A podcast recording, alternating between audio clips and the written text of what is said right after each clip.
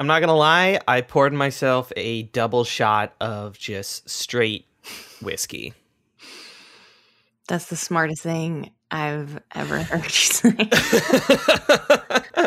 it's the only time I felt I've needed it for a recording. Like just write like I didn't even want to write notes for this episode because I didn't want to experience my thoughts twice. I just want to put them out there and then have them disappear from me forever.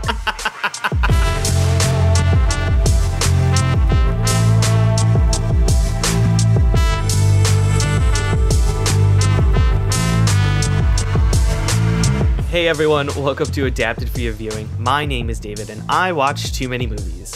And my name is Amanda and I read too many books. We are brother and sister, and this is our podcast for nerds where we talk too much about movies and the books they're based on and tell you which one is worth consuming. Yep, and today we will be covering the YA sci fi fantasy Artemis Fowl, including the first book of an eight book series published in 2001 by Eoin Colfer, and the very newly released 2020 direct to Disney Plus film directed by Kenneth Branagh. We want to know everything about the man you work for. The man? Oh, oh no. This isn't about the father. This is about the son, Artemis Fowl. You've grown strong, son. And smarter. If you're unfamiliar, don't worry. We'll be doing a spoiler free chat for the first half of our episode. And if you are familiar or don't really care about spoilers on this particular book to movie combo, stick around. So, real quick, we are going to give you a brief summary on the story. And it turns out that this book and movie are pretty different. So I am going to just give us the summary I wrote for the books, and then we'll dive in because this is a, a, a podcast about how things are adapted. We'll start there, and then we'll talk about all the changes that were made because even if I do the summary, it will seem like two very, very, very different stories. So, in our book, we have Artemis Fowl, who is the son of a missing criminal mastermind who discovers the existence of the people, who are a magical civilization existing under our own, and kidnaps a fairy in exchange for a literal ton of gold. Uh, he's also 12 years old, so he's like a little 12 year old jerk genius. He's a 12 year old jerk genius, yeah. With the help of his trusty bodyguard, Butler, and Butler's WrestleMania sister, Juliet, he'll use his wits as he tries to be the first human to outsmart the people, uh, which is a great premise for especially a kid's book. So excellent premise. Excellent premise. So, David, what was your first experience with this story?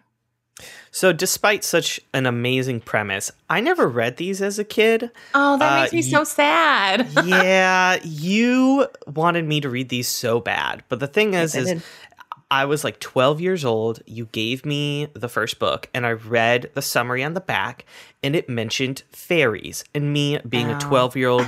12 year old boy that thought like BMX was cool and his greatest dream was to be in the X Games.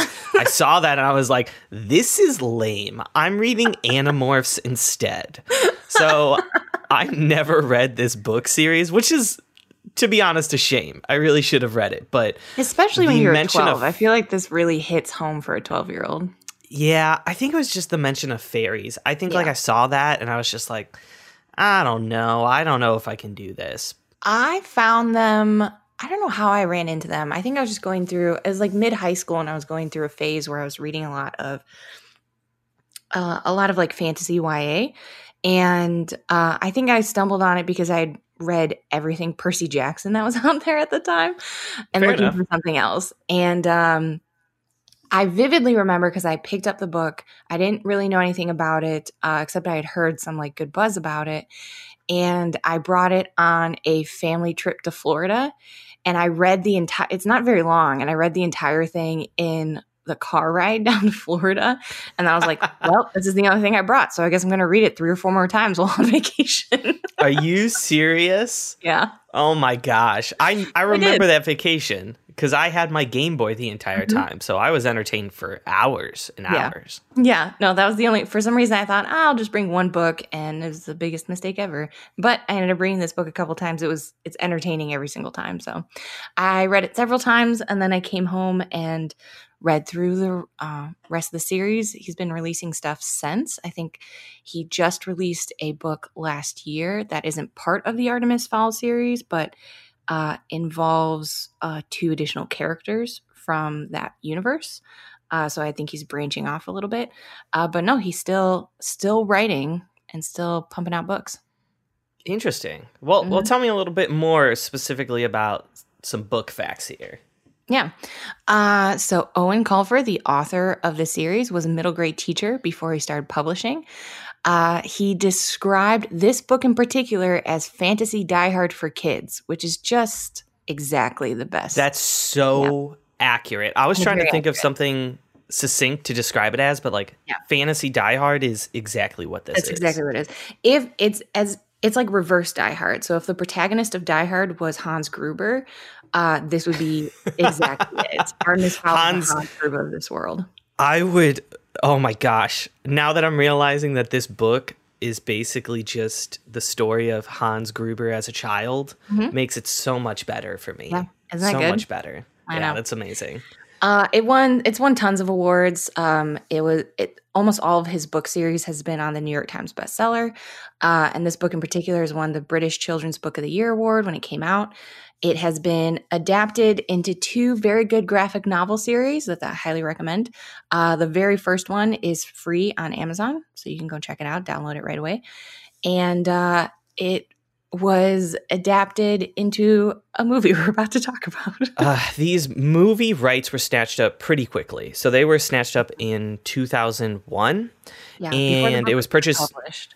Yes, which is which is always a good sign.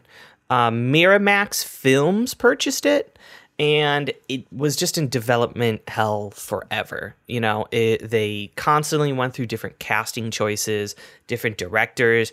It was always a screenplay that was just on the desk of people, but it was never put through. And a lot of people felt like it sort of missed its timing because it came out so far after, or it was in so much development hell uh, after the books had finished that everyone was scared to adapt it. Mm-hmm. So then it comes out in uh, 2013. Disney uh, announces that they had purchased it and they want to convert the first and second novel into one movie. Already sort of a, uh, I would say, an adaptation no no for me is combining two books into one, but whatever. Uh, they get Kenneth Branagh which I hope I'm saying it. He's the director of Thor, uh, uh, Murder on the Orient Express, and whole The Future Death of the Nile. Yeah, yeah whole bunch of stuff. Gilderoy Lockhart from the Harry Potter movies. Yes, yes, that's a much better way of saying it. uh, but again, even though in 2015 it was announced he was on it, it still went back and forth in development forever. Uh, but finally, Disney announced it would be released uh, in August 9th of 2019. But it was then again delayed, but by almost a year until uh, March 2020. And then, unfortunately, in March 2020, something called the coronavirus hit, mm-hmm. and Disney announced that it would then be put into the Disney Plus catalog instead of doing a full on theatrical release, which again is basically the 2020 version of a direct to video movie. Yeah.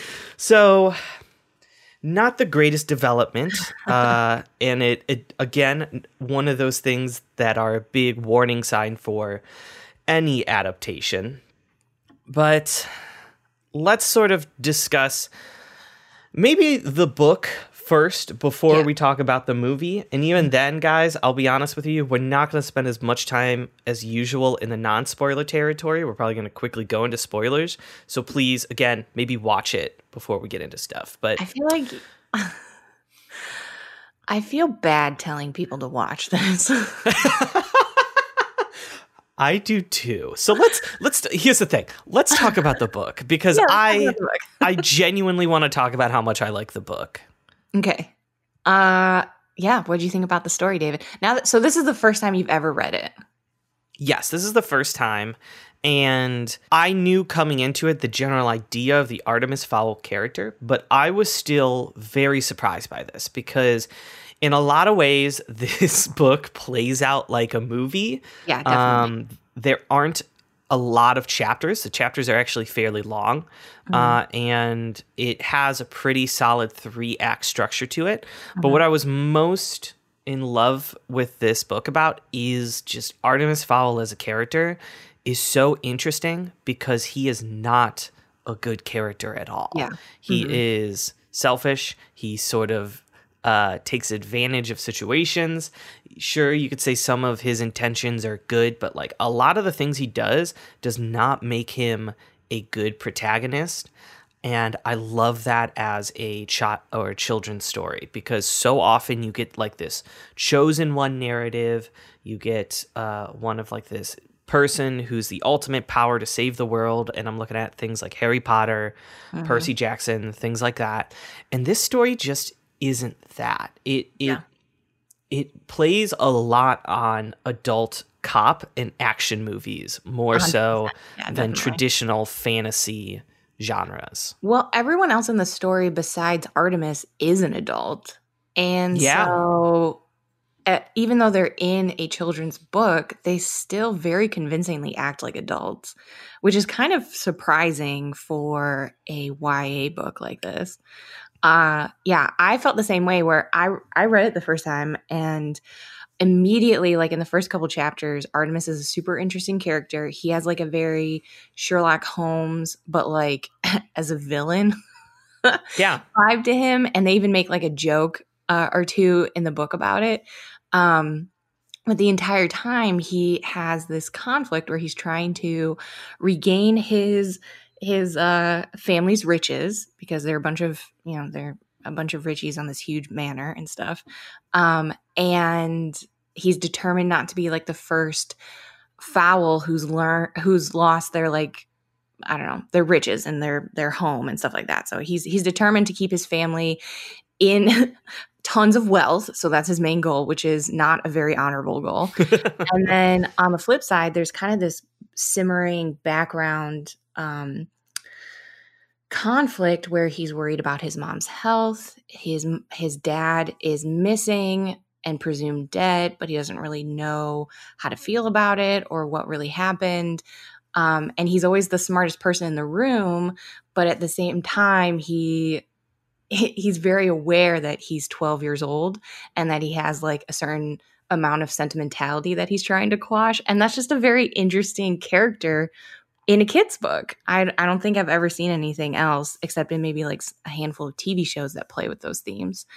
Uh, so yeah the character is super interesting right out the gate and his cast around him are super interesting.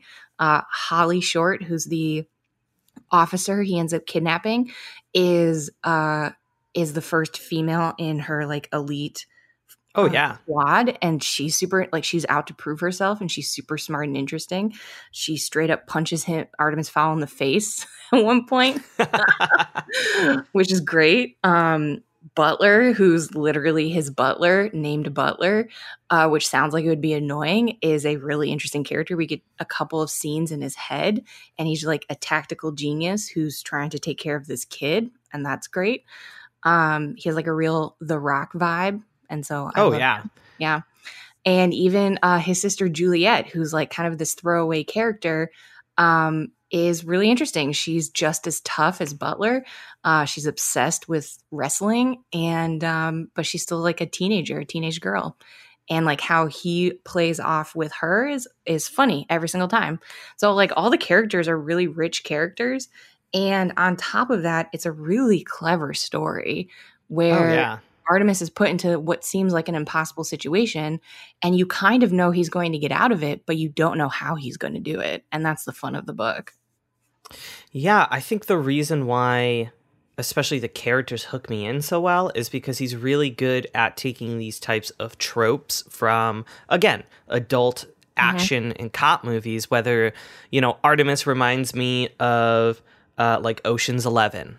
Yeah. Um, the cops remind me of any sort of cops in any sort of movie. Yeah. Any sort of criminal. And so they play off a lot of these cliches and tropes, but he does such a great job at still inserting so much personality into each character that it doesn't just feel like a carbon copy ripoff. Like the Mm-hmm. fact that Juliet just talked about uh, wrestling the entire time was absolutely hilarious, and I loved it. And I love that she's even though we obsessed with U.S. wrestling. I think Yes.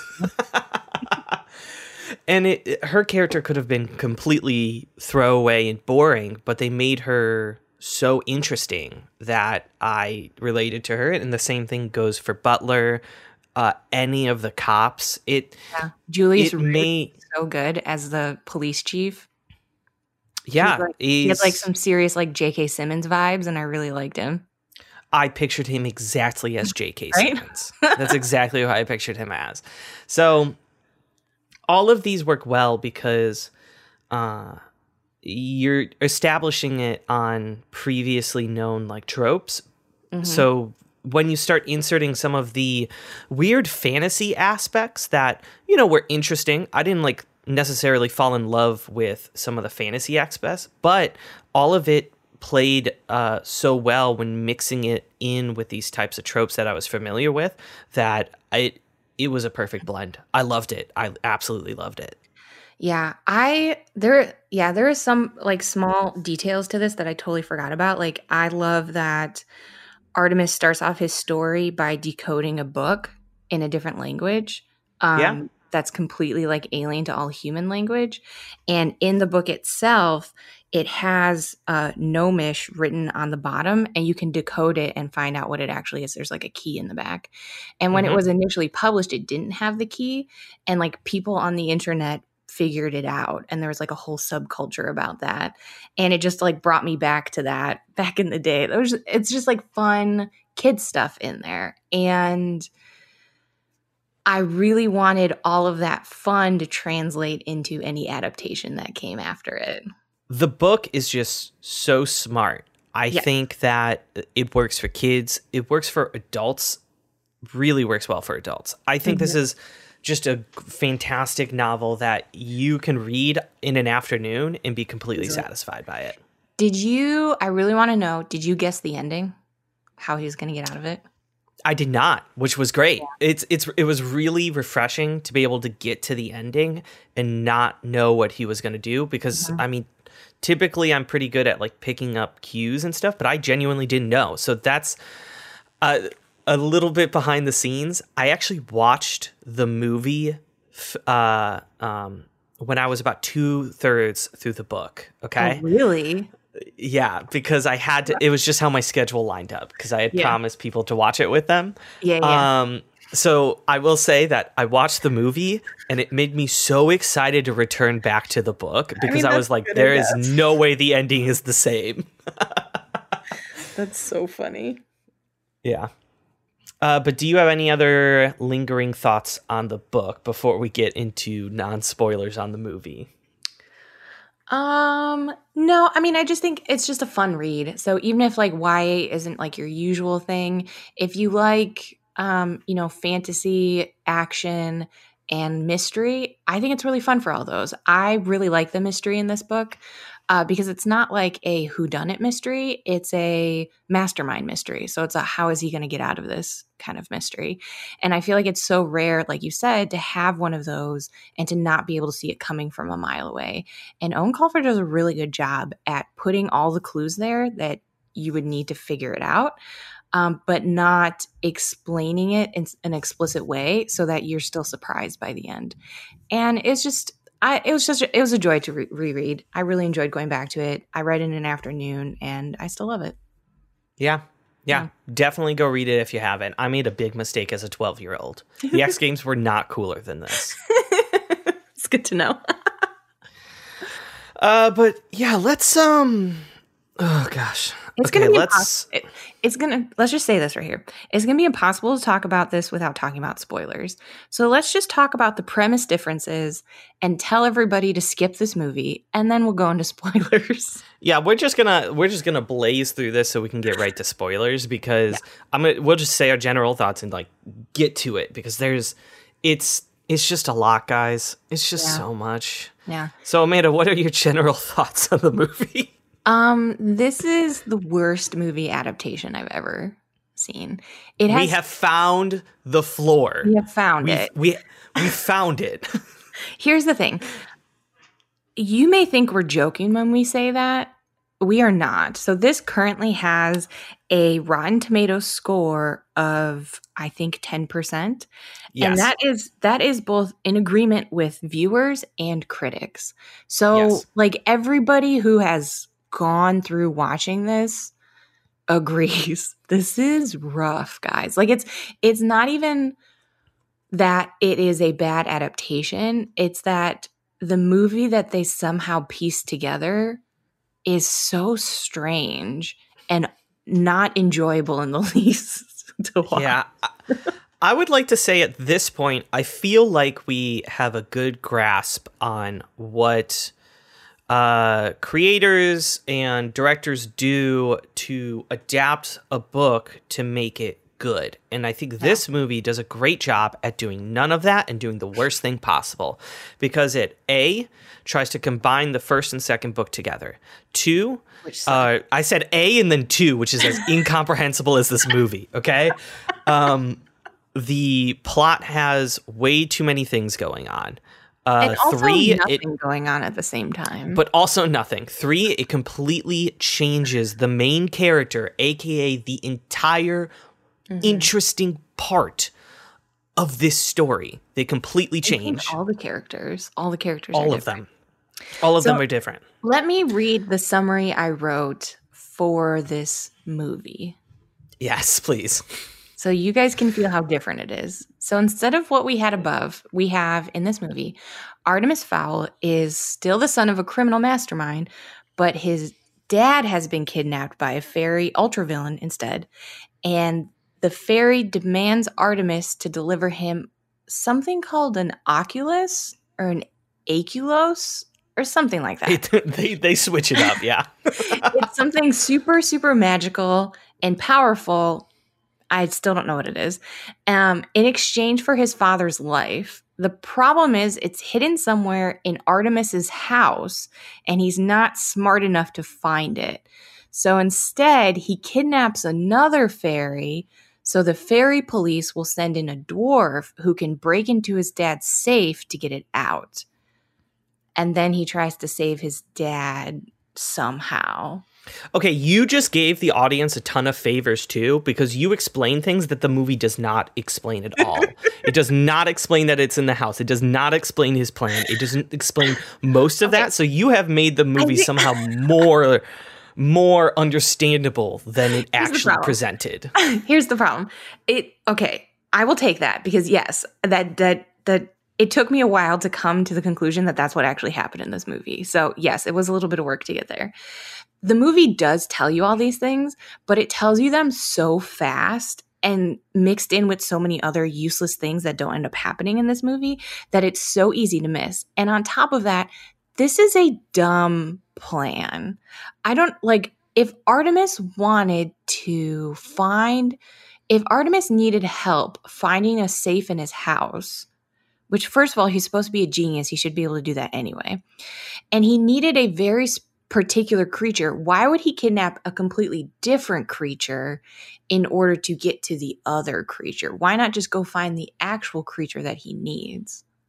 Well, Amanda, you've you've figured out the pro- the big problem with the movie is at the It's end of this movie at the well it's stupid at the end of this movie Artemis Fowl says the words uh, my name is Artemis Fowl, and I am a criminal mastermind. He has And done during the movie, they have nothing he's done nothing criminal, and he has shown zero things to the audience to indicate he is a mastermind.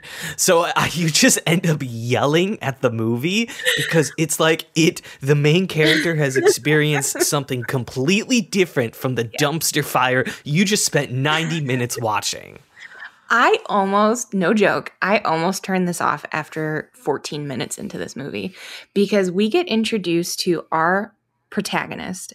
And the Artemis Fowl that I've read eight books about is a pale weakling who who only only wants to like solve puzzles and doesn't want to be outside and he has like bad social skills and stuff like that. He starts this movie off by surfing, David. Surfing. I totally forgot about that. I like I literally saw that I'm like, no, I'm gonna hate this. This is gonna be terrible. yeah. Yeah, and I think I think what disappoints me so much too is I'm not surprised that the editing and pacing of the movie is all over the place, but especially the editing, you could tell that there are about 30 extra minutes of this film that we did not watch. I this is a tight like, 90 minute think, film. No, I think there was like there's like a 6 hour cut out there and they literally pieced together a completely different movie from what they had. And yeah, I have a couple. I have a couple theories behind it that we'll talk in the spoiler section. Okay, how about this? Uh, let's just tell the audience this is a bad movie. This, this is, is really so bad. I, this is incomprehensibly is there, bad. Is there anything redeeming about this movie? Do you have anything nice to say about this movie? No, I don't. I can't I, even muster anything. I have nothing. Everything is bad. Nothing is good. This is two, the worst thing two nice things to say. It's like one and a half nice things to say about this movie. Okay. The Artemis Fowl Manor is pretty cool, and re- it's beautiful. Uh, you could tell they put a lot of time into the set. They have a ton of details. Um, I read like some behind the scenes stuff of production, and literally the only thing they talk about in those articles is the set design, which I think is is honestly a huge red flag that I should have seen coming. but they built this, they took, I'm guaranteed like half of the $125 million budget that they had and built their own mansion for this so that they can uh, like dynamically use it. They totally thought that this was going to be a successful series. And so they built like an actual house for it so they can keep coming back to filming in it obviously that's never going to happen. Oh, now, the ignorance! Oh, the, the you naive, naive producers. So every time I like moved inside the house, I was like, "Ooh, this house is dope." So that was nice. Okay, fine. I'll give you that. I'll give you that. The house was cool. the house was cool. Um, the uh, city of Haven, the the the fairy city, is is pretty cool too. It's all right. Um, it's underground. There's a, a fun mix of like technology and magic. Um, the CGI was okay. It didn't, I didn't hate it. Um, but I, it also like there's also like some nitpicky stuff to it. So it's like a half compliment. I thought I thought it was a cool vision for it, but that's it. Okay. Everything, everything yeah. Else Judi so, Dench is yeah. Judi Dench is great too. Ugh, oh, I don't know about that. I don't know about that. Despite I think what they put a, her through, Judi Dench is great. okay, Judi Dench as a person is amazing. Everything, Everything that happened to her terrible, in this movie is bad. But she was great. and if you are shocked that Dame du- Judi Dench was in there, I am on the same page with you, listener. I was livid when I saw her on the screen. I was like, "Oh I was no!" So mad. I was I was so mad. so sad for her. Uh, they also have Colin Farrell in it for about ninety also, seconds. I'm so sad he's in this movie. Yeah, yeah. I hated Josh yeah. Gad in it. okay, let's okay, let's just jump into spoilers. That's that's let's just do it. I can't I can't I can't talk about Josh Gad without yelling at this entire character. So oh. so so Amanda, Amanda. Yeah. Mm-hmm. Let's talk about our recommendations. Um, yeah. would you recommend watching this movie? Uh, not on my worst enemy. so no. If you uh, it's not even fun to watch it, so you can complain about it. I wish we could go back in time and save us from choosing to do this movie. Because as fun as it is to make David read this book, I wish I would have just recommended he read it for fun and then we never talked about this movie. So just skip it. Yeah. Do you, recommend the book, book guys? Yeah, just read yeah. the book. Please it's just read it. It's it's such I think that's the reason why it's so frustrating is because I read again, I read two thirds of this book and then I Mm-hmm. watched the movie, and it only made me want to read the book again. Okay. This book is amazing. It's Please read it. Never watch this garbage fire. It's a really strong opening to a pretty good series. Um, especially if you have like an eight to twelve year old, I think they would friggin' love it. Uh, but I think it's it's enjoyed by all ages and I highly recommend. Highly recommend. Okay, let's get let's just get into spoilers. It's Okay. Your father is in a complicated profession. For years, he has protected powerful secrets that have kept mankind safe from the dangers of another world. It's time to face your destiny. Okay, okay. I'm going to start with something I think we're both in agreement of, and that is Artemis Fowl as a character is completely different in this movie. You already alluded to it. He uh he surfs. There's an action scene when he fights. He Yeah. he doesn't really outsmart anyone and i think the biggest change that they made is in the book he comes to discover this entire secret civilization by himself he decodes something he figures it out you believe by the second chapter of this book this dude is an absolute genius this movie does none of that. And I think it's because they wanted to make Artemis like a relatable character for kids that could see themselves in his shoes, but it doesn't work. Artemis Fowl is not supposed to be a relatable character. He can be a sympathetic character, but he was not a relatable character. Right. And so they screwed up the the most interesting part about this entire series. They just threw it in the trash. He he literally goes like he- has dialogue throughout this movie where he's like, I hope it works out. And I'm like, no, you're that's literally your job is supposed to be two steps ahead of everybody else. And there's this I got so angry. He has so he has Holly, who is his kidnapped elf, Mhm. Uh, in a cage, just in a room in the middle of the house. Oh my god. This is this weird. I hate this scene. And it's just like I know what you're talking about. it's just like a cardboard like it's it's just like a wooden crate which is super weird because she's like an elite police officer and she should be and it's in his it. kitchen. It's in in his the kitchen. yeah i know it sucks um but he they're having like a conversation and they're like my dad was kidnapped and she's like my dad is dead and then he's like can I trust you? And I'm like, where did this come from? And then he takes off his sunglasses, which is supposed to be the thing protecting him from getting like like mind controlled by Holly. And I'm like, why? And then she's like, I don't even want to touch that mind. I'm like, why? He has you under lock and key, and you have the ability now to get out. Yes. Yes. It was so Yeah. baffling. Like the movie didn't even follow its own rules. No, it that's the thing. This movie is constantly contradicting itself, which is unbelievable because I told uh, I was watching this with Evie and I told her about 20 minutes into this movie that if we turned off the video for the movie, there would be so much exposition in the movie that I would still understand everything that was going on. Because not only is there a narrator that's telling you what's going on, they use the cliche of a news story that tells you what's going on multiple times. And there's many times when characters just outright explain what's going on in a the most buck wild way. Yes, It's they're just exposition city. What's happening, but nothing is happening, and it's really bizarre. Yeah. But give me Amanda, give me another thing that frustrated you about this movie. I hated Josh Gad so much. Josh Gad I sucks. hated, I hated that he was like a he's like I'm a gigantic dwarf just because they didn't want to CGI him into like a, a dwarf, and Yeah. His narration is terrible. His like he's captured in the beginning in and then he flashes back to tell the story. So he's telling us the story of Artemis Fowl, which he has next to nothing to do with, and every time we flash back to his face, he's in black and white.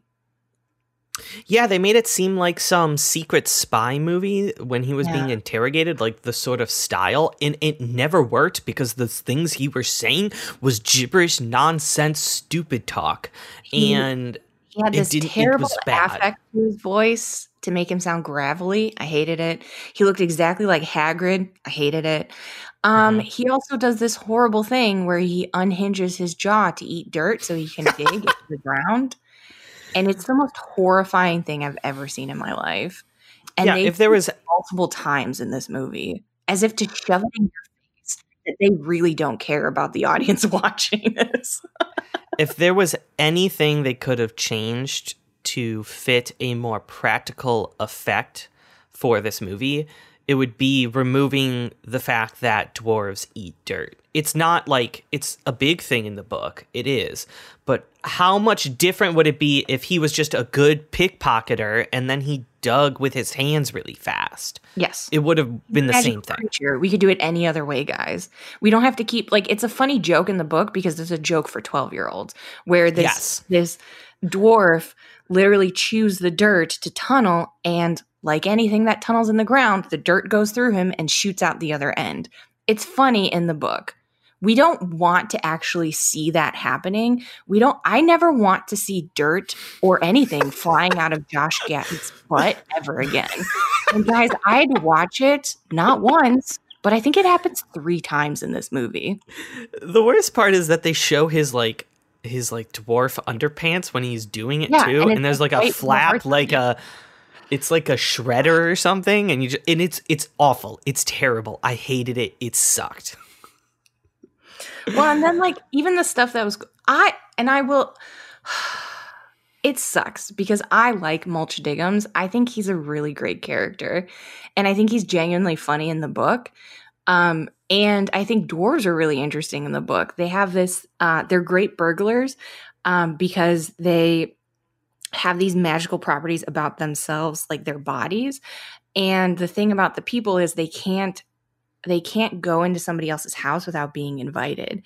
And so dwarves make great burglars because they still have certain abilities in their hair and their jaws and you know the way their body works where it doesn't matter if they have those magical abilities anymore. He's willing to give up magic in order to steal from people. Yeah and so he has this beard that he, every time he plucks out a hair from his beard, he can like, it hardens immediately and he uses it for picks. It's just cool. It's a fun idea for a fantasy creature. And it's disgusting and terrifying in this movie. It's it's it's the stuff of nightmares. There's this it's part awful where Josh Gad is breaking into a safe and he's talking to it like he's violating it. And then he uses his beard for the last step and the the thing cuts the camera cuts away from him, but his his beard starts growing and wiggling on its own. And it's the stuff of nightmares. It's it's yes, everything about this character is bad, and then at the end of the movie, he gets rescued in some weird Ocean's Eleven twist, but it's, it's like not a. It's not a twist. I it's, don't understand it because he says Artemis Fowl let him get captured so he could tell this story. Why? And then he pulls he unhinges his jaw for another horrifying time and he reaches inside to pull out a like a homing beacon and it's the hugest it's the largest tracker I've ever seen in my light bulb. And then he's like, see ya, suckers. And then he helicopters away. yeah. So I'm to get into my next big frustration with this movie. And that is the characters have zero reason to interact with each other in any sort of cooperation. Yeah. Because there are there are four main players in this story. There is Artemis Fowl, there's Commander Root, there is uh, uh, uh, Short, and then there is uh, Mulch. Mulchum, mm-hmm. whatever, you know, Dwarf Mulch. Man. it's yeah. Holly Mulch Short, Diggums. Mulch Diggums, yeah. Holly Short. I always forget their first names. Yeah, yeah. But they say their last names a lot, just like a police movie. Yeah. Mm-hmm. So there are zero reasons for these characters to interact because Artemis kidnaps Holly Short and she just decides to like him and follow him and help him because yeah. they both have dad issues. Yeah. Uh, and then Mulch Diggums is friends with him because. Mm. Uh, do they ever explain that? I don't think they ever explain that. There's this crazy part where they're enemies one minute, and then literally Mulch opens the safe, and then they're all working together. I don't know why. Yeah, I feel like we missed a scene where they were supposed to interact with them because Mulch is established pretty early on to be a man who works towards his own outcomes. He is he is only for himself. Yes. Yet he just magically joins a team because it felt like they needed a Harry Potter casted team of characters to work with each other, but they didn't want to go through any of the work of actually making them like each other or going through trials together. Yeah. So it's stupid. And then it comes to the it it, it really came to a head when uh, a troll is led into the house and they all fight the troll. And at the end of it, Butler, um, who by the way, you're not supposed to call Butler in the film for some reason. You're just not allowed to. Don't know don't why they added why. that. Like no idea why. in the book, it kind of made me mad because in the book, his last name is Butler, and they aren't allowed. Like he's part of like an elite team, like an elite family that gets trained as bodyguards, basically, and they aren't allowed to tell the people that they're protecting their first name. And so it was like, and it's a big story beat in the actual series when his first name is revealed. It's like four books into the series, and it's like this really tender moment. And they just say it flippantly in like the first 10 minutes of this movie. That makes zero sense because that means the writer or the screenplay of this story had read all the novels and then purposely chose to just ruin it, I guess. And I No, it don't. feels- It literally feels like they read the Wikipedia page, skipped the reading, and just made this movie. It's terrible. Anyway, back to these characters. There is a part where Butler is hurt and he is very clearly going to die. And it's supposed to be a touching moment, but and like Holly Short is really distraught by it and she's like really broken inside, but it's like, wait, why? Because you've been kidnapped, you've been you've been like very clearly not treated the best by these kidnappers, and yet you're really sad when he dies, and for some reason Yeah. the cop force as well wants to give her back her magic to save him, and so the entire force wants, and it makes no sense, zero sense. Yeah. They're just like, we need him back. So, first of all, I, I have a lot of feelings about this, but why does Butler look so crazy? Why did they give him that white hair and those weird blue eyes? He looks I don't know. Anyway. Um I don't know. it's a weird casting to begin with because that guy is not intimidating enough. He seems like a big teddy bear and he acts like a big teddy bear, and that's definitely not the butler. Anyway, it doesn't matter. Uh, the problem with that scene is that not only is it dumb, which it is, but it robs two two main characters in the story of their heroic moment. Because in the book, Holly breaks out of her cell very expertly. It's amazing. It's one of my favorite scenes in the book.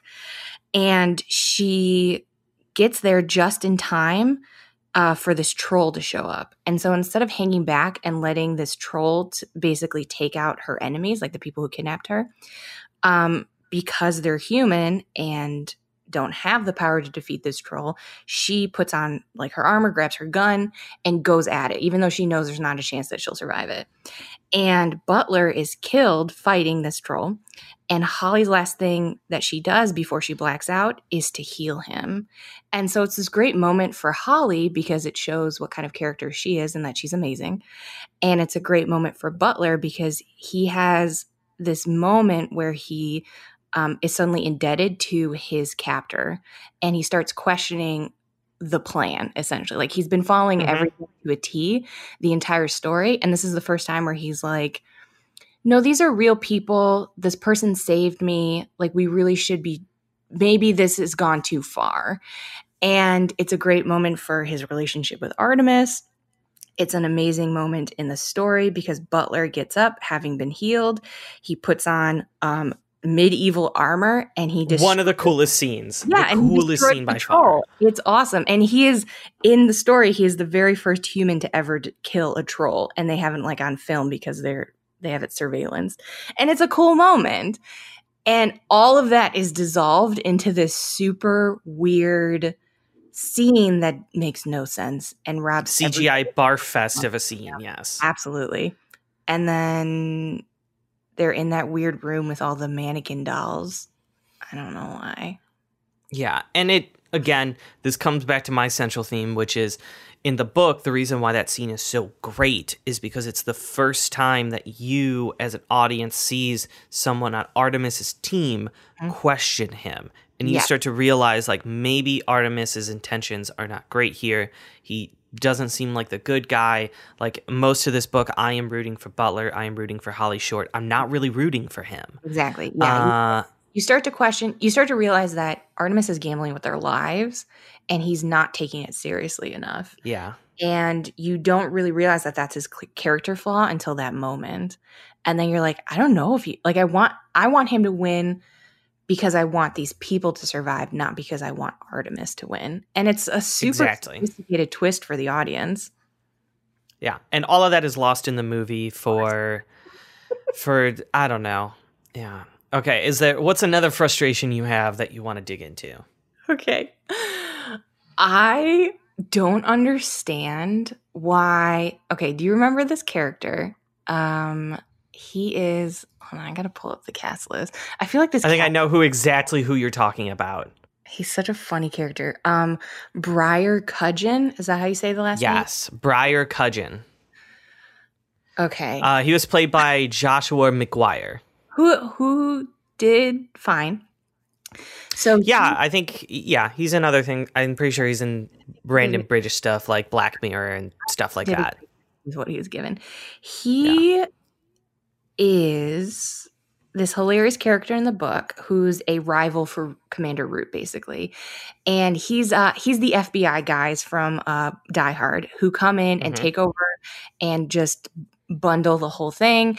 And um it turned it he's like a really ambitious greedy guy. And he's a great play off of the themes in the story already. He's a great uh, staple of like cop movies.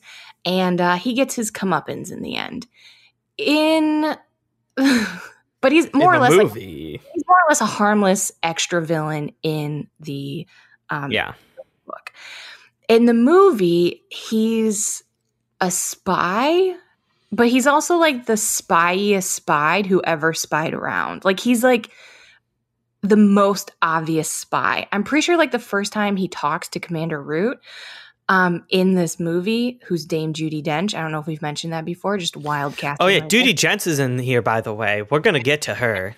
By the way, just so makes my heart sad. She says the phrase top of the morning to you. okay, okay, let's not get into this. Let's stay let's stay focused on our one character. He is sent in, you have a scene in the beginning. He is sent in by the cloaked bad guy who has who has kidnapped Artemis's dad. And she's like, You've been cleared by the executives. Is that what she says? You're going yeah. as a spy. And he's like, Me? A spy? and then scene with Dame Judi Dench, where he's like, I'm sent here by the executives and I'm going to watch everything that happens. And I was like, Did you just tell her that you were a spy? Everybody know that you're. Were you supposed to say? Do you not? This is your first time. Do you not know how spies work? yeah, not great. And he takes over halfway through the movie, uh, just like he does kind of in the book, but it's weird in the movie. And it looks like a coup kind of and then he just disappears because the time bubble explodes and does something. yeah no I don't really know what the time bubble okay. exploded yeah real quick on this time bubble because uh, you know very early on they shoot the time bubble and it is shown to be unstable so the entire you know, C plot of this movie is the fact that this time bubble is going to explode. Never mind you that they have seemed to have had unlimited time bubbles and they could have just brought a time bubble to put over the time bubble, yeah. but that's hearsay. whatever, whatever. I'm not here to give reasonable explanations. Yeah. Uh, but so they have this time bubble, okay? Mm-hmm. And then it comes down and it starts being unstable and I guess just starts killing fairies randomly. Yeah and shooting I, them through time. It was really weird. Shot through time, but then they didn't really show. Okay, here's the big problem with the time bubble. They showed a scene early on, which is the closest they ever got to doing a scene from the book, where the troll is uh, running through a village and Holly has to go and save it. Uh, save the people there. They send the time bubble there, and it freezes everybody except for Holly. And then when they use the time bubble on Artemis's house, nobody is frozen inside. Why did they even have that earlier scene if it wasn't going to work the same way the second time? Yeah, it's super weird because they they want they have that stupid scene with the troll that's basically just like a Quicksilver scene that every movie has done at this point, Mm-hmm. uh, which is kind of lame. Uh, but they establish that if you're in the circle, time is frozen, which is not how it works in the books. But whatever, they establish that this is how it works in the movies. Yeah, that's the one rule they have. Yeah, and then immediately they break it because they do it, and for some reason, Artemis is just not affected by it in any sort of way, Zero explanation, which makes zero sense. Which zero is like- explanation. the entire crux of the plot, both in the book and the movie, yes. is so weird.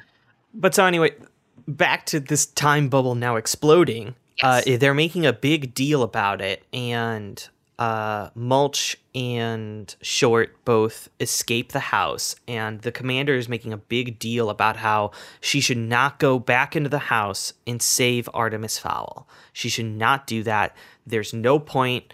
Save herself, whatever. Then she has like some weird action scene of her trying to escape, and then the thing blows up, and nothing happens Yeah, everyone's fine. everyone's fine. So like what was the whole point of being like don't don't go in and save him if literally everything was fine? Okay, here I have some theories. I Okay. think oh, okay. I don't know about this. I don't know if we can make No, any no, no, sense, but go on. no, no, no, no. Nothing that nothing that would make sense from like a creative standpoint. I see. I see. I see. I see. standpoint. Here's what I think happened. I have a theory about what happened behind the scenes. So I went back and read through a bunch of interviews by Eoin Colfer. Um, so I can find like some fun book facts. I always like to see what the author has to say about like especially their first book being published. And he had an interview uh, right when Disney bought the rights to this, uh, where he talked about uh, you know, he's being asked about the script and the changes that uh, audiences could expect for the movie, and he said the script is exactly like the the book, and the only difference they had was they added an extra scene on the end to try and tease the next movie. My m- my here's what I think happened. I Mhm. think they filmed the movie completely true to the book. And then because we had we have that teaser scene that came out last year, that's uh, the opening part of this uh, of this book that never made it into the final cut in the movie. Uh, Wait, that that's was there? Yeah. by the way, that was the only scene I wanted to see, and I was like, well, at least they they filmed this, so at least they'll film the part where Artemis goes and finds the book. No, guys, the book isn't even in. The book is literally. Oh my gosh, I feel like a, a nerd getting upset right now. let's let's let's back up. Let's back up. Get back to what you were doing because we're we are right I- now in a rabbit hole within like ten other rabbit holes. I think they filmed this entire movie true to the book. And then some idiot executive was like, we can't have a kid who's a bad guy. So they Yeah. went back and they added stuff to it. And then the same idiot executive was like, cut out all the stuff where he's a bad guy. This is what I want the plot to be. And then they completely pieced together because this cut is so crazy. Like all the edits are so fast. There's so many scenes where people are talking and you don't actually see them talking. You're like looking at someone else's face or you're looking at some scenery. There's so much voiceover in this. I I don't think almost any of the original like scenes actually made it into the final cut of this movie. That makes a lot of sense because, you know, very early on, they're doing exposition on exposition. Literally, the first 30 minutes of this movie is just exposition, and it's Yes. horrible. It's terrible. But the movie starts to do less exposition uh, when they got like 30 minutes left and it's mostly action scenes. But by the time they do that, they start wrapping up plot lines in ways that make absolutely no sense Yes. whatsoever. And it really does feel like there is a lot of footage that you just never saw. The big one is being like explaining this MacGuffin of the Oculus or Yeah, Aculos or whatever. Yeah. Now let me ask you. I, I have never read the second book. Is is the Oculus like some plot point no, of the, the second book? A completely made up thing. It doesn't exist. Okay, I think wh- why? Yeah, I know. I know it's crazy. I think what the Oculus actually was is I think they tried to update the book into being something digital, and so I think um, the little acorn is kind of like a uh, like a Google for uh, the people because uh, the book is their book of laws and the one nitpick I have with the initial book book is that um, the people's book that Artemis steals in the beginning has stuff like police procedures in it, which I feel like is a little bit unrealistic. Just a bit. Just a bit. I get why he did it but it's fine. Um, but I I think what they wanted to do was boil it down, like update it to like the digital world. So instead of it being a physical book, it's this little acorn. Because if you notice the little acorn, um, you hold it and it starts swirling with gnomish letters around it. So I literally think it's like there to teach you, like it's just like a digital book in the shape of an acorn. And when they rewrote it to be a super powerful MacGuffin, they just took that footage and changed it. Okay, that makes sense if the movie told us it. But also, this magical thing does like two things. It like magically saves them from the time stop device, and then it also magically gets their dad back, I guess.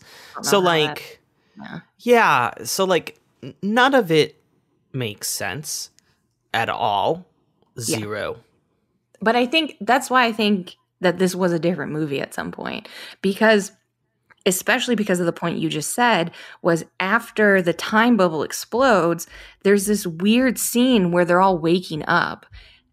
And we don't know why except for if the original ending was still in the movie. That might be it. That might 100% be it. Right? That has to be it. Man this this is so bad. Um can we talk about what they did to Judi Dench because I don't know. They did a couple things because I she is amazing. She has been nominated seven times for an Academy Award, yet they made her. I don't know, smoke a thousand cigarettes before this movie and then put her in possibly the most ridiculous green skin tight costume I've ever seen in my entire life. Yeah. They also put her on like a motorized scooter for half of it, which was weird. That's right. but like all the stuff that she was doing, I loved her in it. I think anytime she was talking, it just made me sad though, because I was like, oh, you are way too good for this movie, Judi. Way too good. And the only time I uh, I had any sort of reaction to this movie was like some moment where Josh Gad made a joke about Judi Dench being David Bowie as a fairy, aka David Bowie, and I went, mm-hmm. huh, "That's it. That's the most this movie got out of me." I felt okay. I felt a tiny spark when the they had defeated. Oh, the troll was coming, and they're all lined up in the front of the house, and Holly is like, I'm going to need my gun. And she like indicates to Butler, and Butler starts searching himself for her gun. And then Josh Gad pulls it out and gives it to her. And that was okay. That was like an that okay was, joke. Yeah. I yeah. feel like it was like the touches of what this movie could have been as like an unlikely team coming together to save the day. Um, it obviously wasn't enough. yeah. Uh, now, actually, I'm going to get into a nitpick, which I feel like there's a thousand nitpicks. I feel like this entire section has been nitpicks, but I want to get into a nitpick that made me very mad. Mm-hmm. And that is they kidnap Holly Short. They take her weird gun that transforms into a bunch of different things. Cool. Including a bow. An including a bow, a sword, and a billion other things. Cool, whatever. I don't mind that. But yeah. Artemis and the butler magically learn how to use these things in all of mm, six seconds, I guess. Yeah. I also think it's funny that they keep um walking by Holly's um Holly's cage in the kitchen and just like doing stuff. It's like they want to keep her involved in the plot. They want her to know what's going on. yeah, she didn't really have to do anything. well, and it's it's crazy because in the in the book, she's literally captive. The only reason why she's captive is because she doesn't have her magic. And she has a very specific plan to get her magic back. She has to like bury this acorn in the ground.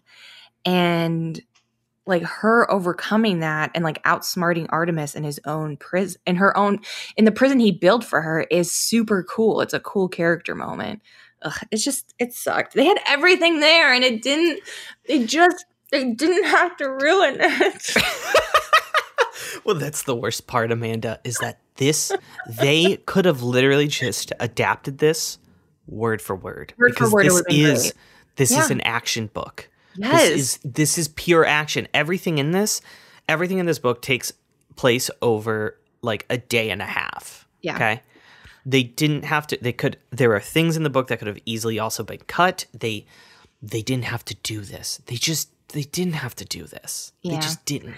I will say one small change that I didn't mind, and that's being very generous, um, that the movie made was that they made Juliet younger. And I thought they were going to pair up Juliet and Artemis a little bit more. They didn't, which sucked. But for a moment there, I was like, oh, that would be cute. Like, that would be a good idea uh, to have Artemis interact with more of his peers, I think would make would be a better move for a movie. Um, in the book, you don't notice it as much because, like I said, like it's a lot about all the other characters. But with a movie, and especially when you're not inside Artemis's head, you need somebody else there for him to play off of. And Juliet would have been a great choice for that.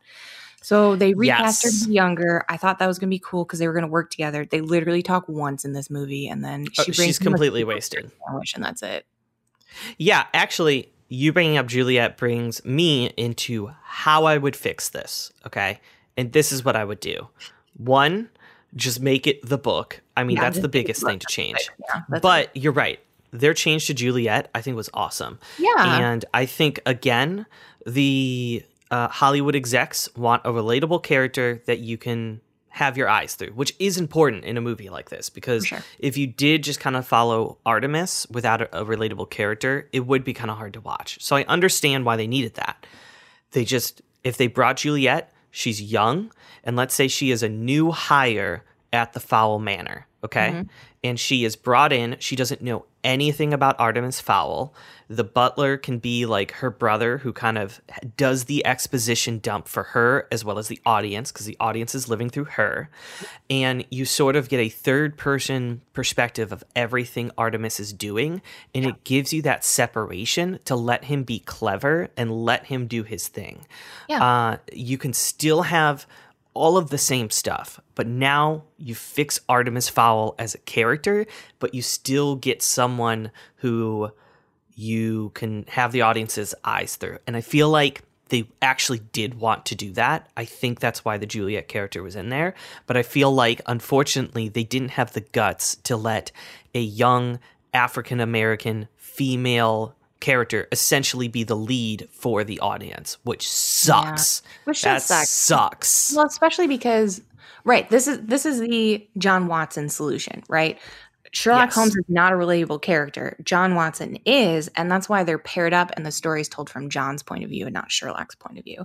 Because we would always be two steps behind Sherlock, and that's not fun.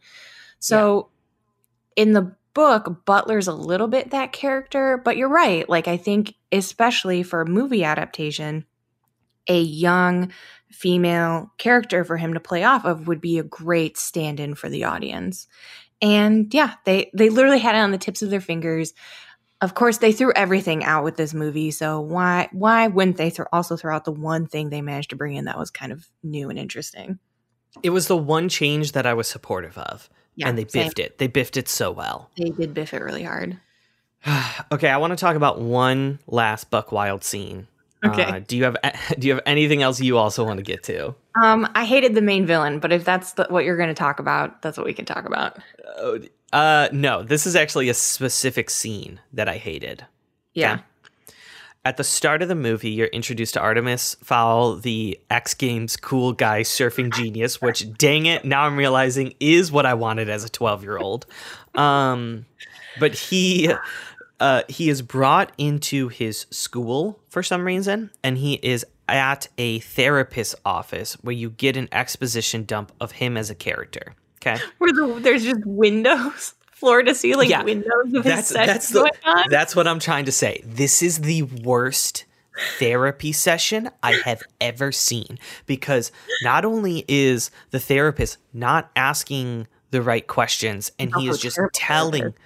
he's a terrible therapist. He's not letting uh uh, Artemis talk. He's talking to Artemis about how Artemis feels, which is the opposite of therapy, actually.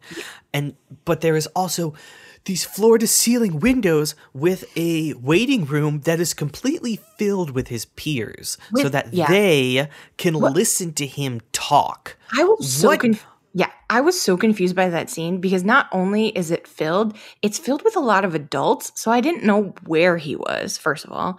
Second of all, they do they cut to the outside so you can see this super weird waiting room with the floor to ceiling windows with the two of them talking, and you can still hear the audio, which I know is like a it's it's implied that that's what's being said inside the room. But because you can also now hear it outside the room, it feels like this entire room of people is just listening in on his therapy session. this is the worst therapist ever. Okay. he is doing the opposite of anything he's trying to do.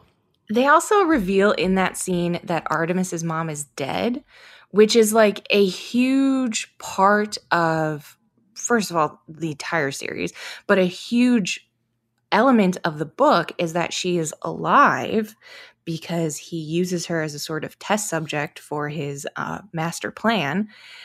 And so as soon as I saw that, I'm like, well, they're screwed. How are they going to, what are they going to, so this is going to be completely different. We're not even going to pretend this is the same story. Is that what's going on, guys? And that's exactly what happened. Yeah, they have Artemis Senior interact with him instead and just kill off his mom which i guess you know in hindsight i should have saw coming because this was bought by disney. So that was yeah. probably the first change they made is just get rid of the mom immediately. Yeah, yeah. this was exhausting guys. This is exhausting. Is there did you want to talk about the villain real quick? The villain was stupid i'll just say that. Uh halfway through this movie I t- actually text David, and I was like, why is this villain's voice disguised? Because it's not a character that we know. Like, I know who they are because I've read the book series. So it's like an ultimate villain, kind of, but she doesn't show up until the second book. But why is her why is her voice disguised? Usually when her a villain's voice is disguised in a movie, it's because it's a character we've already met. So at first I was like, yeah.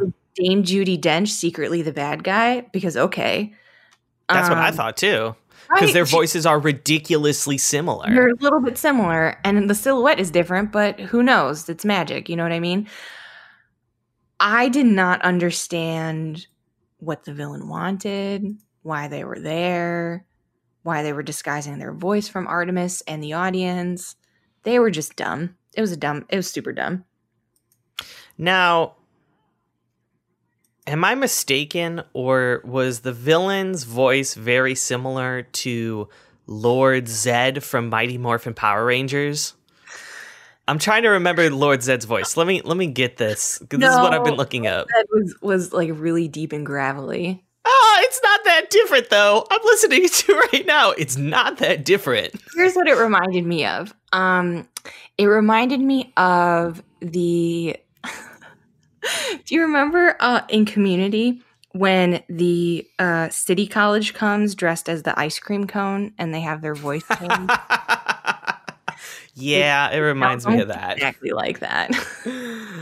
uh, it's bad. Now, I will say the movie did get a moment where at the end the bad guy who's been masked this entire time, and I guess they just didn't want to reveal for what they thought would be a series of movies that they were gonna get. And I promise you that'll never happen. I think it's um, because they didn't cast that person yet, and they didn't want to pay some a big actor to be that person. that also might be it, but there is a moment where that un uh, named villain loses Artemis Fowl Senior, and they just go no. That was pretty funny. Yeah, it was like a Power Rangers villain. It had strong Power Rangers vibes. Okay, then Lord Zedd. Yes, it was Lord Zedd. It does fit. Yeah, I'll give you that. Okay. Or the ice go. cream cone from Community, both of those. All It's like all good things. them. Ugh, okay. Is there any other garbage that you want to talk about? This whole movie was garbage. Guys, I'm going to be honest. Like, this is one of the worst movies, if not the worst movie I've ever watched by far. It is the worst adaptation we are probably ever going to have. knock on wood, because I I think we have our floor. Like we we have an exploration into why you know it is so important uh to do adaptations right because this Yeah. is just this is just like a masterclass of disaster. I feel like it's not even an adaptation. The only thing it has in common is some of the names. And that's it. Like none of the actual plot made it into the movie. Uh, none of the motivations. The script is wild. Like the dialogue is all over the place. It barely makes sense. Scenes cut so fast between things. It doesn't even feel like the characters are interacting with each other.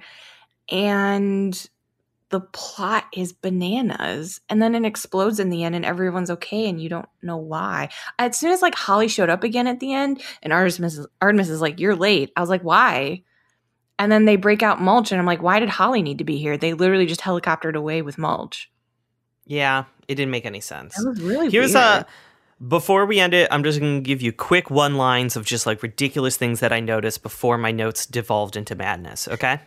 okay Uh, first, it it does the cliche where it starts the movie at the end of the movie, which is like always a sign of a crappy movie. Okay.